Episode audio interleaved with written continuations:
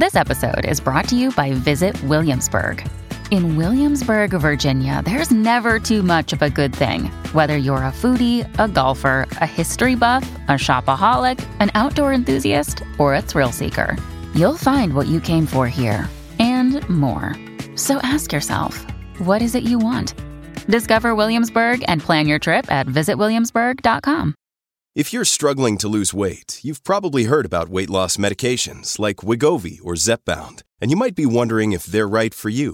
Meet PlushCare, a leading telehealth provider with doctors who are there for you day and night to partner with you in your weight loss journey.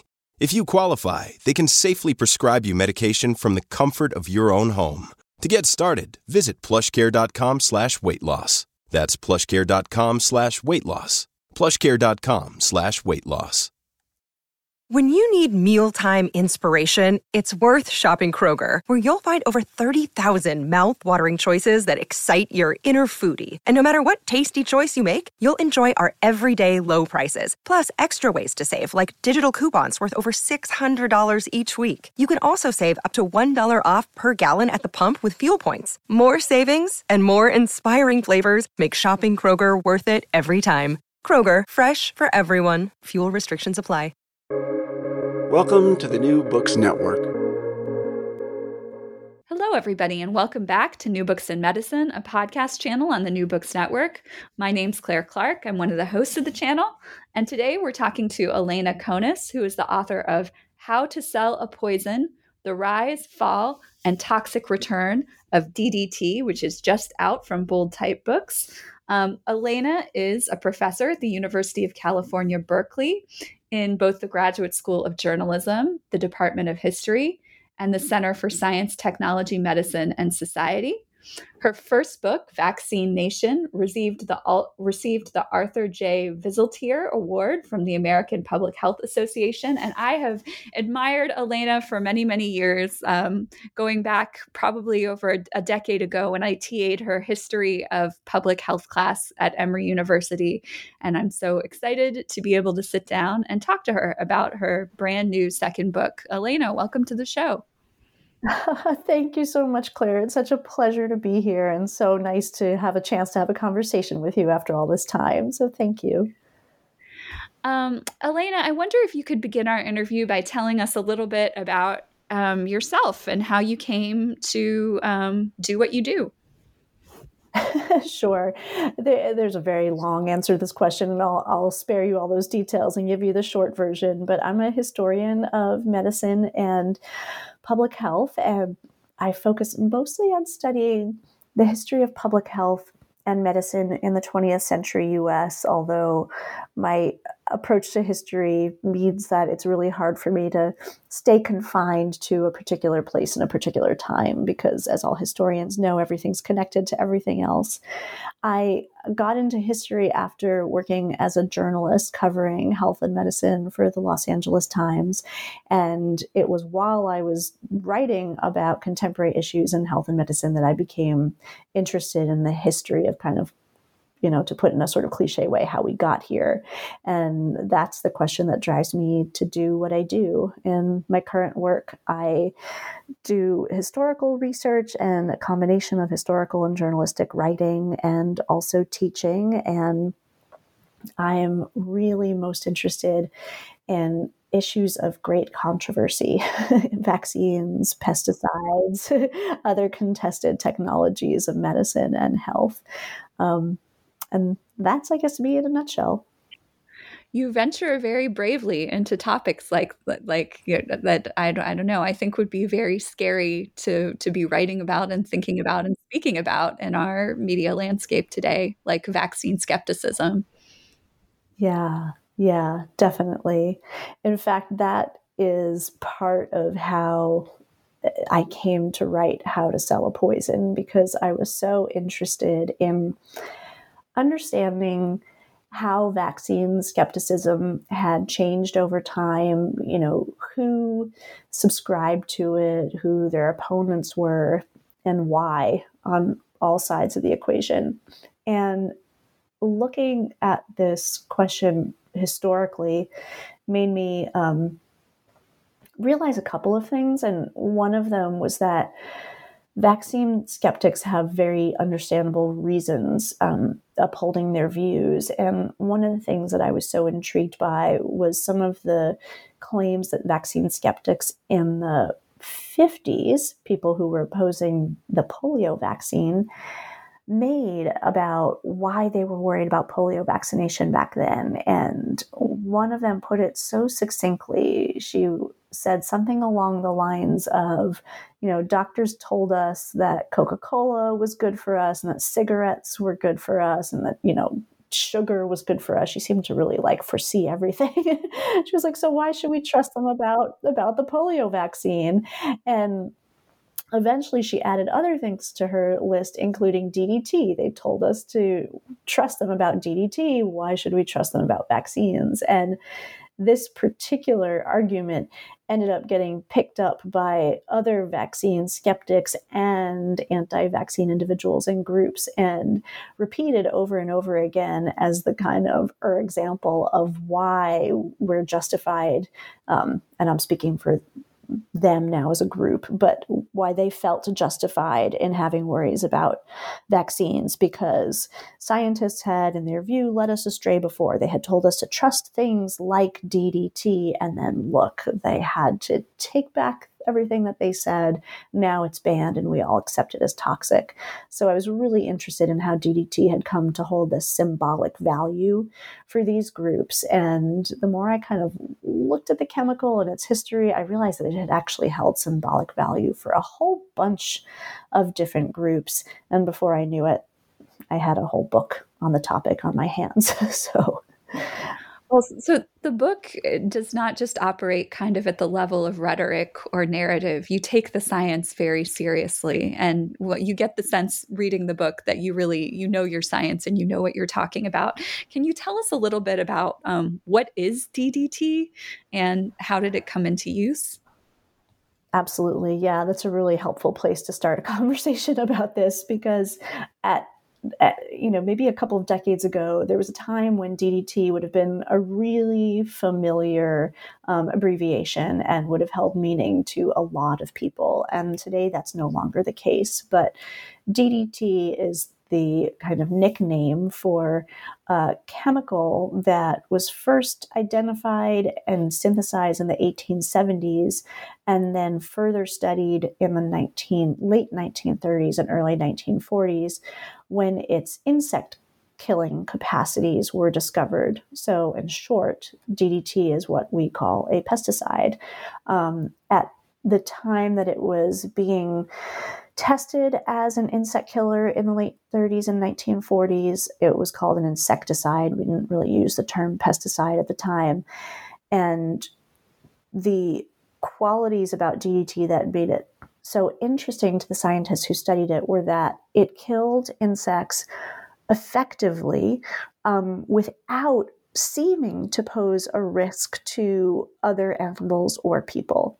So before DDT, some of the insect killers that we used were compounds that contained things like lead and arsenic. Everybody knew those were poisonous. They were like fatally poisonous. In fact, there were cases of people dying from eating too many apples in a row, for instance. That wasn't the case with DDT. You could consume a lot of DDT and at most feel, you know, a tingling and heaviness in your limbs, or so the scientists said. The other quality that made the chemical so interesting to them at that time was that you could spray DDT on a Monday, and on Friday, it would still be killing insects. And as scientists continued to study the chemical, they realized it didn't just last a week, it lasted weeks and then months. And then it even seemed to persist like to the better part of a year. So you could spray, for instance, a barn with DDT to keep cattle free from flies and a year later, your cattle would still be protected. So, in the war, the chemical was really, really attractive for controlling pests that affected troops um, and specifically that spread diseases. So, everything from bed bugs in barracks to malarias in fields of combat. And after the war, it became widely, widely used in agriculture. And I should say, just as an aside here that my book really focuses largely, almost entirely, on the US. And so most of my answers today are mostly about the US too, but the chemical was used globally. The Allies credited it with helping them win the war, um, and it was used all around the world once it was developed after the war for commercial use.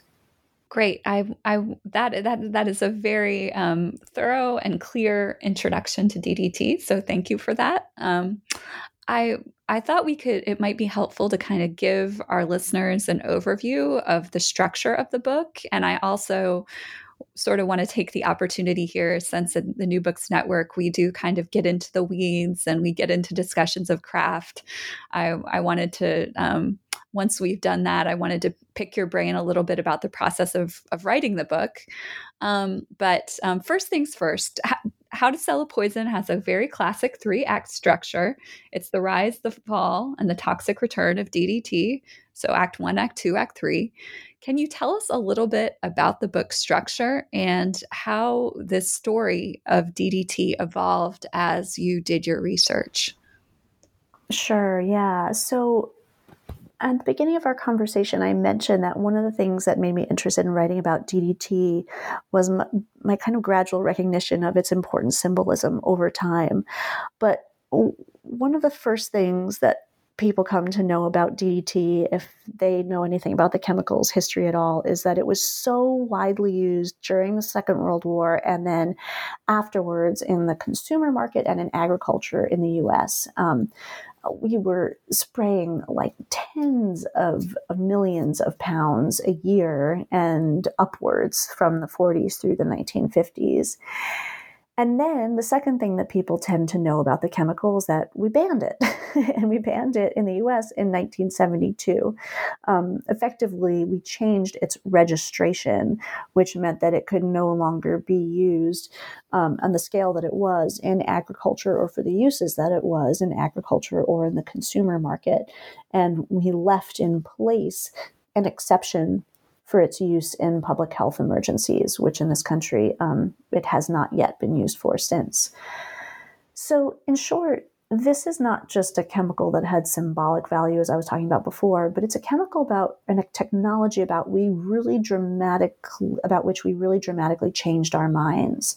So, I was so struck by the fact that it was something that we believed so fervently and confidently in in the 40s and 50s, and then we fully turned against in the late 1960s and 70s.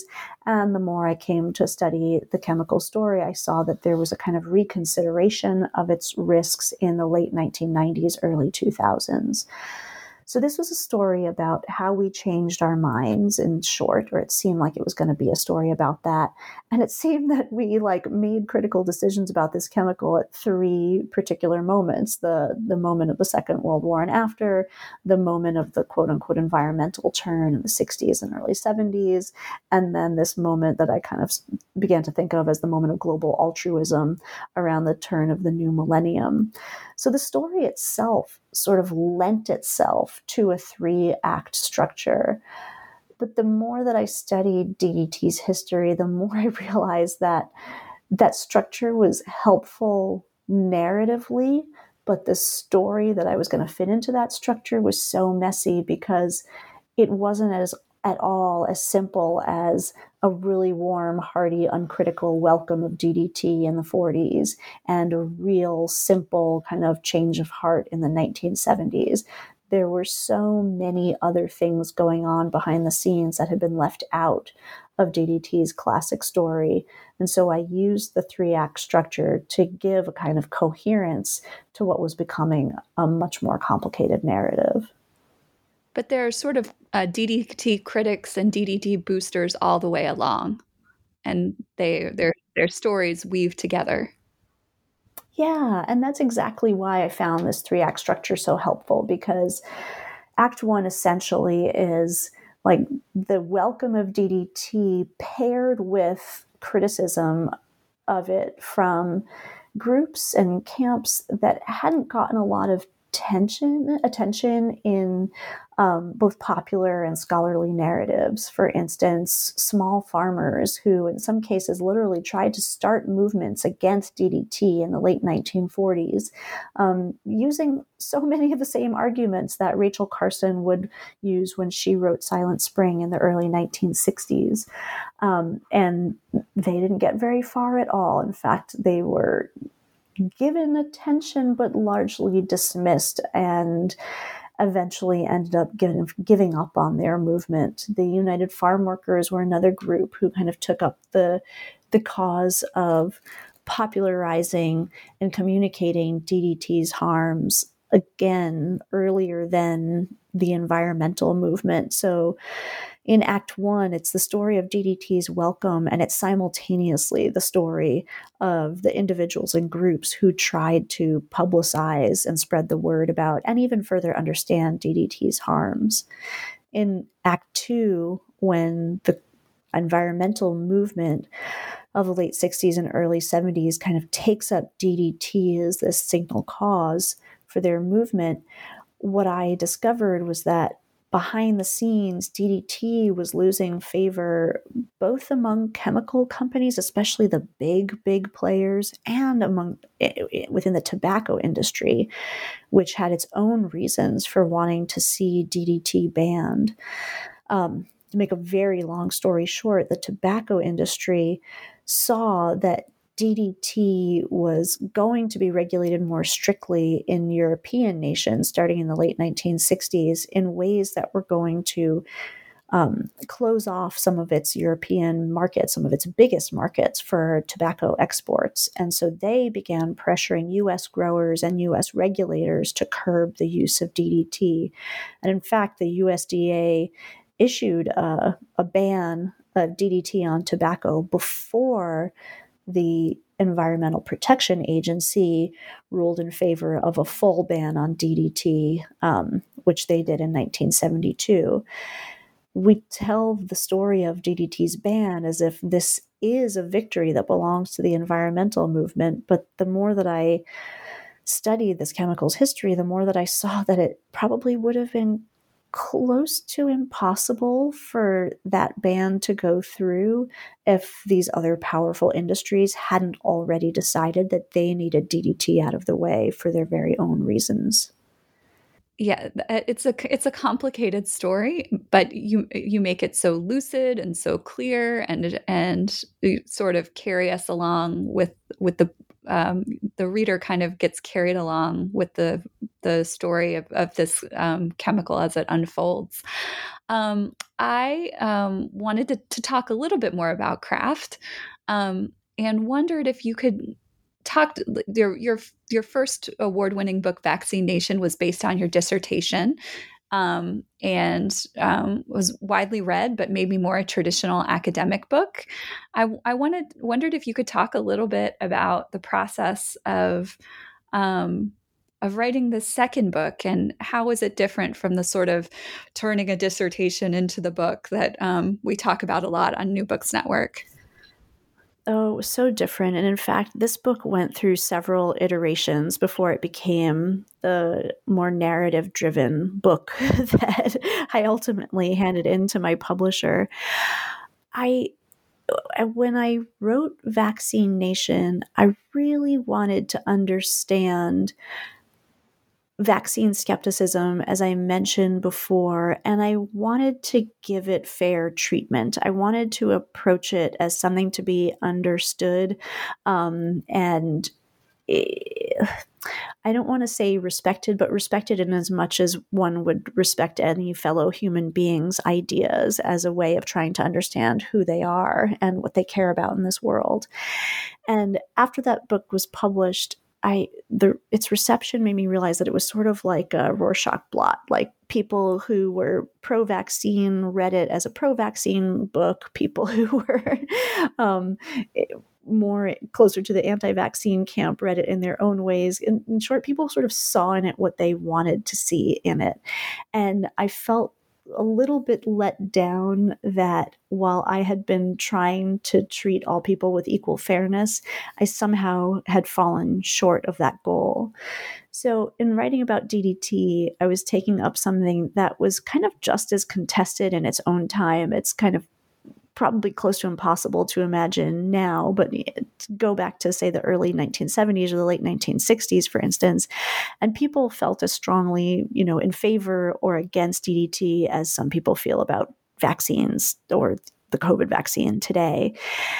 And what I also realized was that it wasn't so simple that like the pro DDT people were right or the anti DDT people were right. That, you know, the way we understood that question was dependent on the moment in time that you were listening to all the arguments and who your values aligned with at that particular moment. So the story of DDT became, for me personally, another opportunity to try to treat historical actors with really different ideas about science um, with equivalent kind of consideration. And so I set out to write this book by attempting to find characters who represented all different kinds of views about science and the science of DDT, and who represented all different kinds of identities because oftentimes their identities and their views were really, really tightly linked, if not always. And I wanted to be sure to put, for instance, the small farmer on equal footing with the state health officer investigating that farmer's claims and on down the line. And narrative writing gave me a way to do that if I could kind of approach each person as a character and try to understand a little bit about them as people, that was a starting point for also treating their ideas and beliefs equivalently too. So, again, to come back to the, the question that you asked, this whole book was so different because I kind of put the argument in the back seat and put the characters in the front seat. I still wanted to tell a story about science denial and who were the people and actors who um, rejected certain scientific ideas and arguments at different moments in time and why did they do so. But I didn't want to put that rejection at the front. I wanted to put the people at the front, hopefully, as a way of shedding more light on what allows um, you know vaccine uh, sorry not vaccine but science skeptical ideas to gain footing and and then spread. And the answer was so much more complicated than i expected.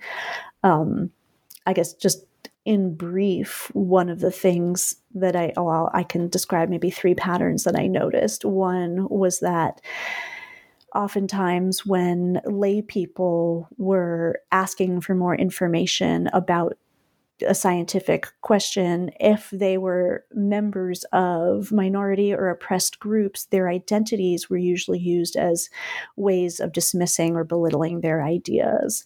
Um, so, if they were women, or if they were black, or if they were um, a, a, farm laborer who hadn't gotten a, a a school education, a formal education, all of those aspects of their identity were used as ways of explaining why they either didn't believe in science or um, didn't quote unquote understand scientific issues. The other thing that I found was that, not surprisingly, um, industries deliberately muddled and messed with public understanding of science to protect their own bottom line. And this was everything from the chemical industry trying to protect its own products from further regulation in the 50s, 60s, 70s, and on down the line, to completely seemingly unrelated industries like the tobacco industry trying to shape the public's opinion on DDT in fast forward the 1990s and early 2000s because in their view it was kind of a morality tale about why government regulation sometimes went too far what they saw in the DDT story was an example of Western industrial nations leading a gl- global trend for DDT bans that left poor nations at risk of malaria. And for the tobacco industry, this was a story that kind of could show the world why Western regulation, Western led health regulation shouldn't be trusted because it only serves um, their own interests and not the interests of others. This was just a means of distracting people's attention away from the harms of tobacco um, and undermining support for regulation generally. So we have industry deliberately messing with the public's understanding of science. And then the third eh, kind of big example that I came away from this whole study with was individual experts. Um, often but not always academics who hold ideas or publish research favorable to industry and either do the work themselves of publicizing their ideas um, and or get courted and elevated by industry because industry sees them as helpful allies um, who they don't have to pay um, to spread their views but whose views serve industrial interests nonetheless. So, a complicated kind of story about the forces creating and promoting science denial, which essentially I hope to just illustrate through the use of good old fashioned characters who always drive these narratives no matter what. Well, one of the historical actors who's really at the heart of this book, um, and I, I feel we should devote some time to talking about, is um, Clyde Foster, who's the mayor of the town, Triana, Alabama and I wondered if you could. Um, he he gets the sort of concluding words of, of the whole book, and um, the mm. story of this town sort of unfolds over the course of the book. And I wondered if you could just tell us a little bit about who this who this person was, and um, and what happened to the town of Tri- of Triana, if I'm saying that right. Yeah. No. Thanks. I it took me a while to learn how to say it triana um, alabama and yeah and i i came across triana's quote unquote ddt problem and i put that in quotes because this was uh, an actual headline in a couple of different magazine and newspaper articles from the time.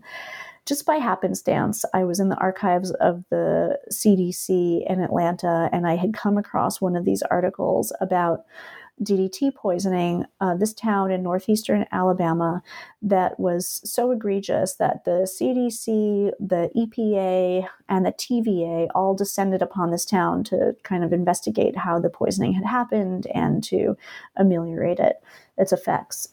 And I was surprised because I had never heard of this before. um, and once I came across the first article, I did some clip searches and found plenty of other coverage about it. And it told the story of this small town of less than a thousand people. Uh, 98, per, the population of the town at the time was 98% black. This was um, just outside of Huntsville. And in the late 1970s, the town's mayor was a man named Clyde Foster, who had moved to Triana a little less than two decades earlier with his wife, whose family was from there. And when he moved there, he had a, a job at the nearby Marshall um, uh, Space Center, which was a little bit closer to Huntsville. And he was working there as a computer analyst, but living in Triana. And Triana was a town that was so stricken at the time with poverty that it had no running water, it had no electricity, it had no mayor, no police chief. And Foster, as a, a young man just starting out in his career and just starting his family, had heard all of these stories from his wife's family about how Triana used to be this wonderful, thriving port town. And so he kind of began doing his own research on it ended up digging Triana's charter out of the state archives and then ended up finding a judge who reinstated the charter, putting Triana essentially back on the map. And the judge, in the process, decided to name Clyde Foster mayor. So Clyde Foster becomes mayor of this town that he puts on the map. By this time, it's the early 1960s. And all the while, he ends up working at the Space Flight Center, which then becomes part of NASA. Um, he's an analyst who uh, ends up doing calculations that help us send rocket ships to the moon. And he's so struck by the disparity between what the nation's science and technology is capable of and the conditions in his town that he makes it his personal project to bring Triana into the 20th century, bring in a pump house for water, bring plumbed running water to all the households, bring in jobs training programs, electricity, you know, create a city hall, etc.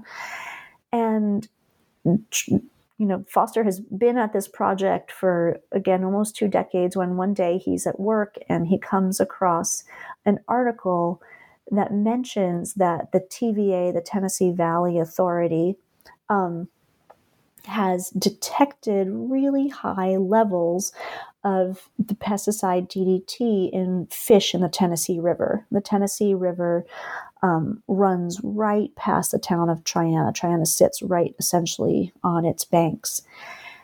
And when Foster reads this, he realizes that this isn't just some abstract measurement because in his town, so many people are still so poor that they eat fish for multiple meals a week. And even if they aren't poor, it's such an ingrained tradition to fish in the river and eat the fish that he quickly realizes that the people in his town have been consuming high levels of DDT for a very long time, and they themselves must have high levels of the chemical in their bodies.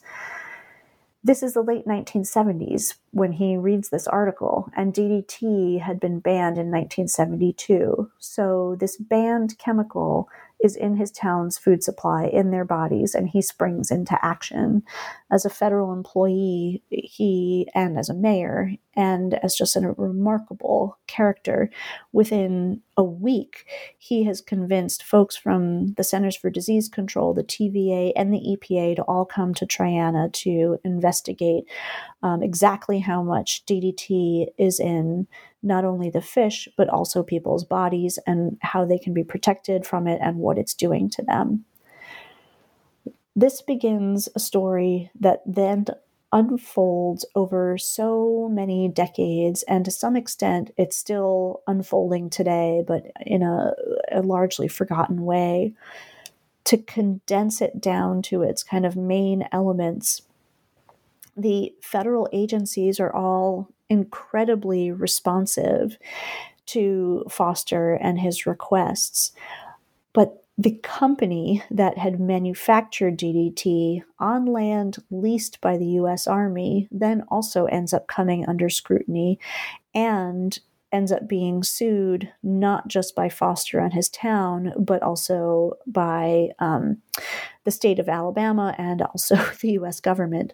So this suit results in a number of outcomes, including a massive $24 million settlement for the town of Triana, um, a massive cleanup of the site, which the EPA oversees, and also medical studies of the people who had been contaminated by the DDT. And all of these things under, unfold on different time frames. The settlement is paid out by the by the mid to late 80s, all the settlement funds are paid out. A medical fund is created, and some studies of the people of Triana are overtaken. And for reasons that I go into in great length in the book, um, these studies are actually still just being published literally today. And the last piece of it, the environmental cleanup of the site, ends up being completed by the late 80s, early 90s, but monitoring of the site has been continuing and is still continuing, and has found that while DDT levels have gone down in most of the target species of fish, um, there's still one that hasn't met the uh, aimed for levels of DDT, and in the most recent EPA report on the levels of DDT, in the fish, I found this footnote that was just absolutely remarkable that, that said essentially while cleanup levels had brought DDT down to the levels that were presumed to be safe in the early 1980s when the EPA created this cleanup plan, today those levels may not be low enough to protect human health simply because we know more about DDT's um, possibility to affect health over the long term. So, the real takeaway for me of the story of Triana is that here, in short, is an example, first of all, of just egregious environmental racism.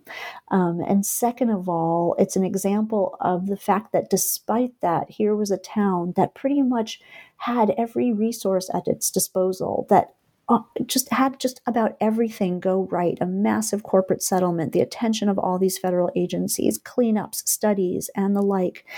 And yet, the DDT is still there the levels may not be low enough by today's standards to be proven safe.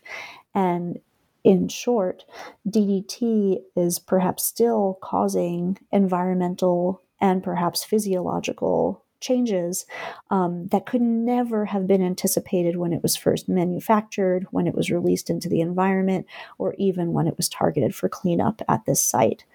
In other words, the problems continue long after we think we've solved them, and sometimes even as we think we are solving them.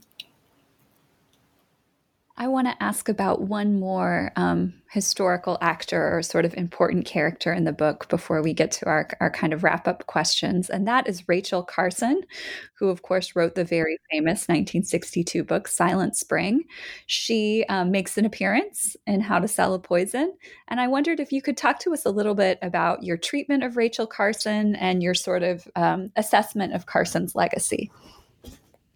Sure let me say a couple of things in answer to this question. Approaching a book about Rachel Carson is incredibly daunting because so much has been written about Rachel Carson that it feels almost impossible to say something new. At the same time, I started to feel that her role in DDT's history and in the histories that we tell about environmentalism had been sort of over determined to an extent that Carson was dependent, as, as I think we all know, she was dependent on so many other figures as she wrote her book. And what she did in writing Silent Spring was elevate the work of scientists, health officials, um, farm organizers, and others who had been making arguments about pesticides for years.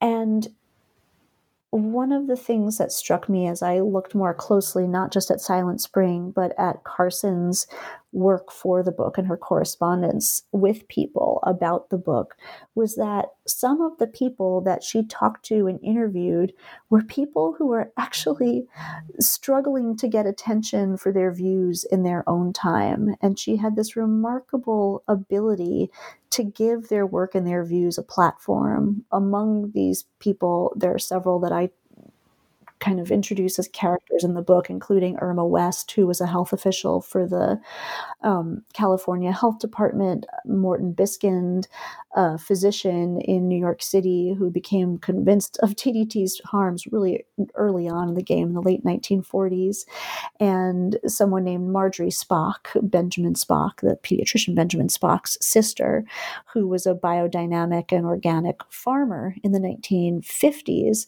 um, who had tried to sue her county um, and the USDA to stop spraying DDT on her property because she wanted to farm organically.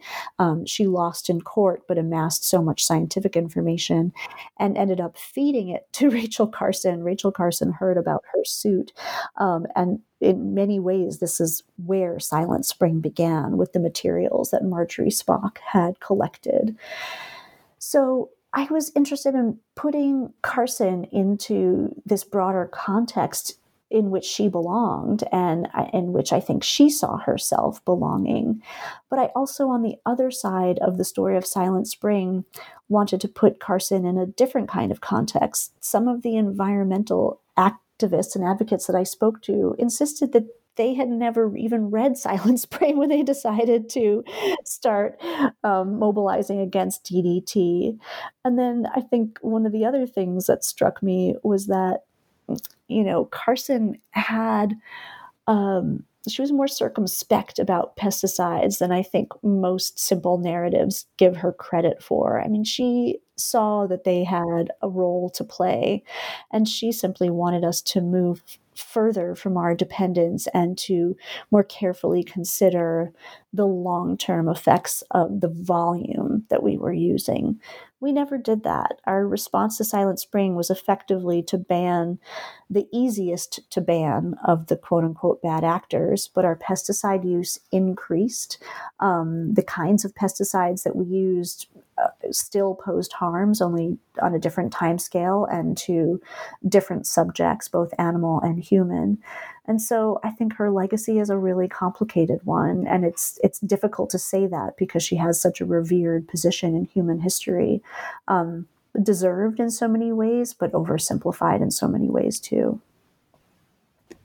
I want to ask one more question before we get to our traditional New Books Network um, closing question, and and that is to to bring you back to the point you made before about now the book is very narrative, and maybe the argument takes a a back seat to the the narrative, as you said, but there is an argument there, and it is a broader argument about science communication. And I wondered if you could tell us a little bit about what the history or, or um, talk a little bit about what the history of DDT tells us about the way that scientific knowledge is created and understood. Sure. This is such a good question. And this is, again, one of the main overarching objectives of the book that I wanted to communicate through its characters. I think that today we have gotten to a point where um, again, to sort of generalize, we look to science for firm, unyielding, concrete answers. And we also tend to treat science as a bit of a morality. If scientific evidence says it is so, it is so, and so we must act. Um, this stance, I think, contributes to many of the political problems that we're grappling with right now as a nation. But it also means that we've forgotten something very fundamental about science. Um, actually, two things. One is that it's a process, and two, it's a process carried out by humans, a process for producing knowledge, for understanding the world in which we live in, carried out by humans who make errors, hold prejudices and biases and beliefs that cloud their ability or shape their ability to interpret the knowledge that they produce or receive through um, the process of scientific inquiry. So, what was so kind of fascinating to me about the story of DDT was that there are so many characters who were so convinced that their view of the science was right. And in so many instances, that view and that conviction rested entirely upon their ability to either close off or ignore other scientific knowledge or to hold up that view and support it with kind of prejudicial ideas about fellow human beings this is a kind of messy way of saying that, you know, a male, white male toxicologist in the 1950s who was presented with either evidence about DDT's harms on a cotton farm in Mississippi or complaints about DDT's harms by white farmers owning small farms in South Georgia would be able to look at the first instance and say these people just need more training. They don't know how to use it, quote unquote. Um, they don't know how to use pesticides safely. And so any harm is a result of user error. It's not a result of the technology. And in the other instance, you know, with small farmers, in particular, those who were female, the common dismissal that I came across was this is hysteria, it's all in their heads, DDT is safe, and these harms are all imaginary. And those are in a, both egregious but not unusual examples of the ways in which our own scientific experts allowed their allegiance to certain scientific processes and also their own human biases to shape how they talked about science and how they communicated it to both their colleagues and the public. That's a, a not very neat answer to the question of what the argument um, is, but the argument essentially in a sentence is that science is essentially a place in which we do battle over things like race and class and gender and the economy and and cloak these battles in the language of science say that they're about science when in fact they're about so many other more complicated issues well, that comes through loud and clear in the book, and that's very well said. And that, Elena, brings us to our traditional New Books Network interview final question. And that is you must be exhausted finishing this book in a global pandemic and um, everything you know teaching and everything else you have going on but um, but but we look forward and to to what's next and are wondering what what are what are you planning next what are you working on now i'm working on a couple of things um, i'm working on some small projects on conservative think tanks and science communication another small project on uh, personal belief exemptions to vaccination also a global history of measles because I think we're not done with that disease. So those three projects will probably keep me busy for the next couple of years. The last one doesn't sound small. No, no, no. That one's not a small one. that one's not a small one, but it should be a really, really interesting one. I mean, without COVID, I feel like we'd still be talking about measles. So I think that measles moment is still ahead of us. It's it's coming back. Well, Alina, thank you so much for taking time to talk to us today and for your wonderful work. Um, and I wish you good luck with each of those three projects and can't wait to read more about them. Thank you so much, Claire. It's been such a pleasure chatting with you. Thanks again.